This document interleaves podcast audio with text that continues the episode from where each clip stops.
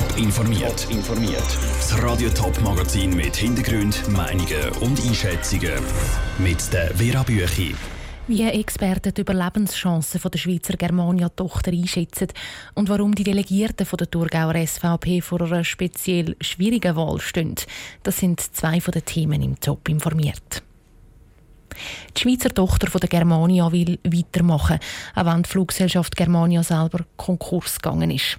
Das hat die Spitze von der Schweizer Airline Germania Flug AG am Morgen bekannt gegeben. Die Aktien der Airline sind jetzt ganz in der Hand von Schweizer Aktionären. Aber kann die Fluggesellschaft im schwierigen Markt wirklich überleben? Über diese Frage hat der Ruud Schmenzi mit dem Andreas Wittmer geredet, einem Aviatik-Expert der Uni St. Gallen. Für den Sommer ist sogar geplant, dass das Angebot und Kapazität ausbauen Jetzt zusammen mit dem ganzen Organisatorischen, was es zu bewältigen gibt, ist das zu viel auf das Mal, Kapazität auch noch auszubauen? Es ist natürlich eine Monsteraufgabe, die die Airline muss erfüllen und äh, sicher eine einfache, aber ich glaube, das ist die einzige Chance, wenn sie wirklich im Alleingang wird überleben glaube dann muss sie Kapazität ausbauen und sich generell über das Angebot äh, Gedanken machen. Wie gut sehen Sie allgemein die Überlebenschancen mit nur drei bis fünf Flugzeugen auf dem März? Vor allem, weil jetzt der Mutterkonzern grounded ist. Ja, es ist natürlich, es sind nicht viele Flugzeuge. Ähm, es ist eine sehr kleine Airline. Ähm, es gibt vielleicht Nischen, wo man vor allem auf die nächste Feriensaison an etwas machen kann. Vielleicht gibt es auch die Möglichkeit, dass man zusammenarbeiten kann oder sagen, Kooperation suchen mit bestehenden Airlines, wo man gemeinsam äh, Geschäft allenfalls etwas kann entwickeln kann. Es ist aber sehr schwierig abzuschätzen und es ist äh, ein hart umkämpfter Markt und äh, vor allem der Freizeitmarkt ist schon ein sehr preissensitiver, also es ist sicher kein einfaches Unterfangen. Jetzt andere kleine Fluggesellschaften, wie zum Beispiel Skyworks, haben in der Vergangenheit Insolvenz müssen anmelden. Wie gut stehen denn überhaupt die Chancen auf dem Schweizer Markt für Germania Flug AG? Ich denke, äh, es ist schwierig, aber besser als bei einer Skywork sind sie schon. Und der Grund ist, dass das Flugzeug, das Germania bewegt, im europäischen Markt eine gewisse minimale Größe haben, um können, äh, ich sage jetzt mal, den Umsatz rauszuholen, der am Schluss die Operation kostendeckend machen kann. Andreas Wittmer, der Leiter vom Luftfahrtkompetenzzentrum der Uni St. Gallen, im Gespräch mit dem Ruud Schmenzi. Ihren Namen will die Germania Flug AG in den nächsten Wochen noch ändern, um auch nach außen unabhängig zu sein von der Konkurseite Germania. Die SVP die hat ihren Sitz im Thurgauer Ständerat eigentlich auf sicher. Seit Jahrzehnten hat sie als stärkste Partei vom Kanton immer einen Vertreter gestellt. Der aktuelle SVP-Ständerat, Roland Eberle, tritt im Herbst zurück. Wer von der Partei heute Abend als Nachfolger nominiert wird, der darf sich gute Chancen ausrechnen auf eine Wahl im Herbst. Gerade zwei bekannte Köpfe wollen ins Rennen steigen. Raphael Wallimann stellt die beiden vor. Der Regierungsrat Jakob Stark oder der Nationalrat Markus Husamme. Die beiden Männer wollen für den Kanton Thurgau in Ständerat. Beide schauen auf eine lange politische Laufbahn zurück, die aber extrem unterschiedlich sind. Der 60-jährige Jakob Stark hat viel Exekutiverfahrung. In den 90er Jahren war er Gemeindepräsident von Kradolf Schöneberg, bis er vor 13 Jahren Regierungsrat gewählt worden ist. Der Markus Husamme ist 54 und hat viel Parlamentserfahrung. Er war zehn Jahre Kantonsrat, seit acht Jahren ist er Nationalrat.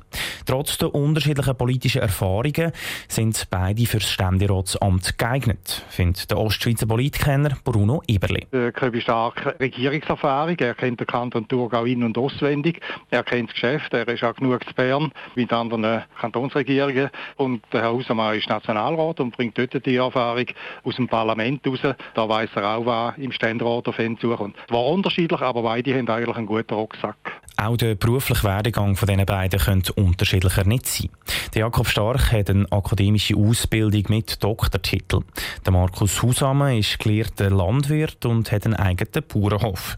Trotzdem haben die beiden eine ähnliche Persönlichkeit, sagt Bruno Eberle sind beides eigentlich in dem Sinn, das ist jetzt nicht abwertend gemeint, typische Thurgauer, eher zurückhaltend, also nicht jemand, der auf den Putz haut und, und laut ist, aber sind beide trotzdem selbstbewusst und trauen sich das Amt zu. Auch bei den politischen Themen unterscheidet sich der Jakob Stark und der Markus Husamme nicht gross voneinander.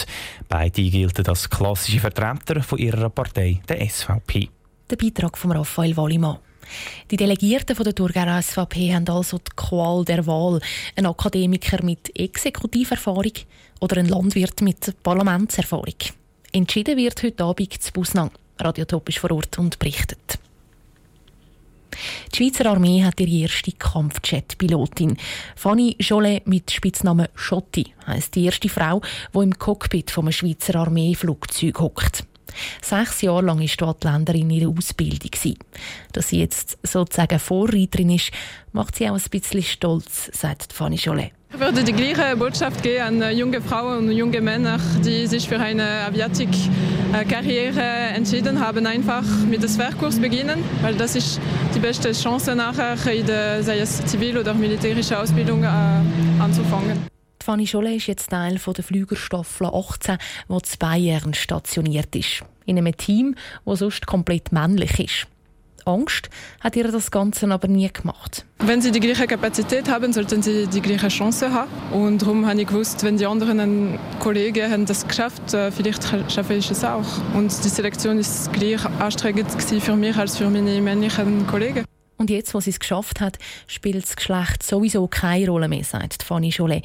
Sie hat sich einen Traum erfüllt, wo sie das erste Mal mit einem Kampfjet in die Luft ist. Es war ein genialer Moment, das erste Mal alleine auf dem Flugzeug, das ich immer geträumt habe, zu fliegen. Aber bis überhaupt eine Frau einen Schweizer Kampfjet hat dürfen steuern, wie jetzt Fanny Scholle, ist es ein weiter Weg gewesen.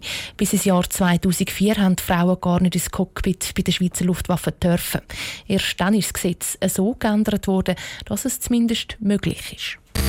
Top informiert, auch als Podcast. Mehr Informationen gibt es auf toponline.ch.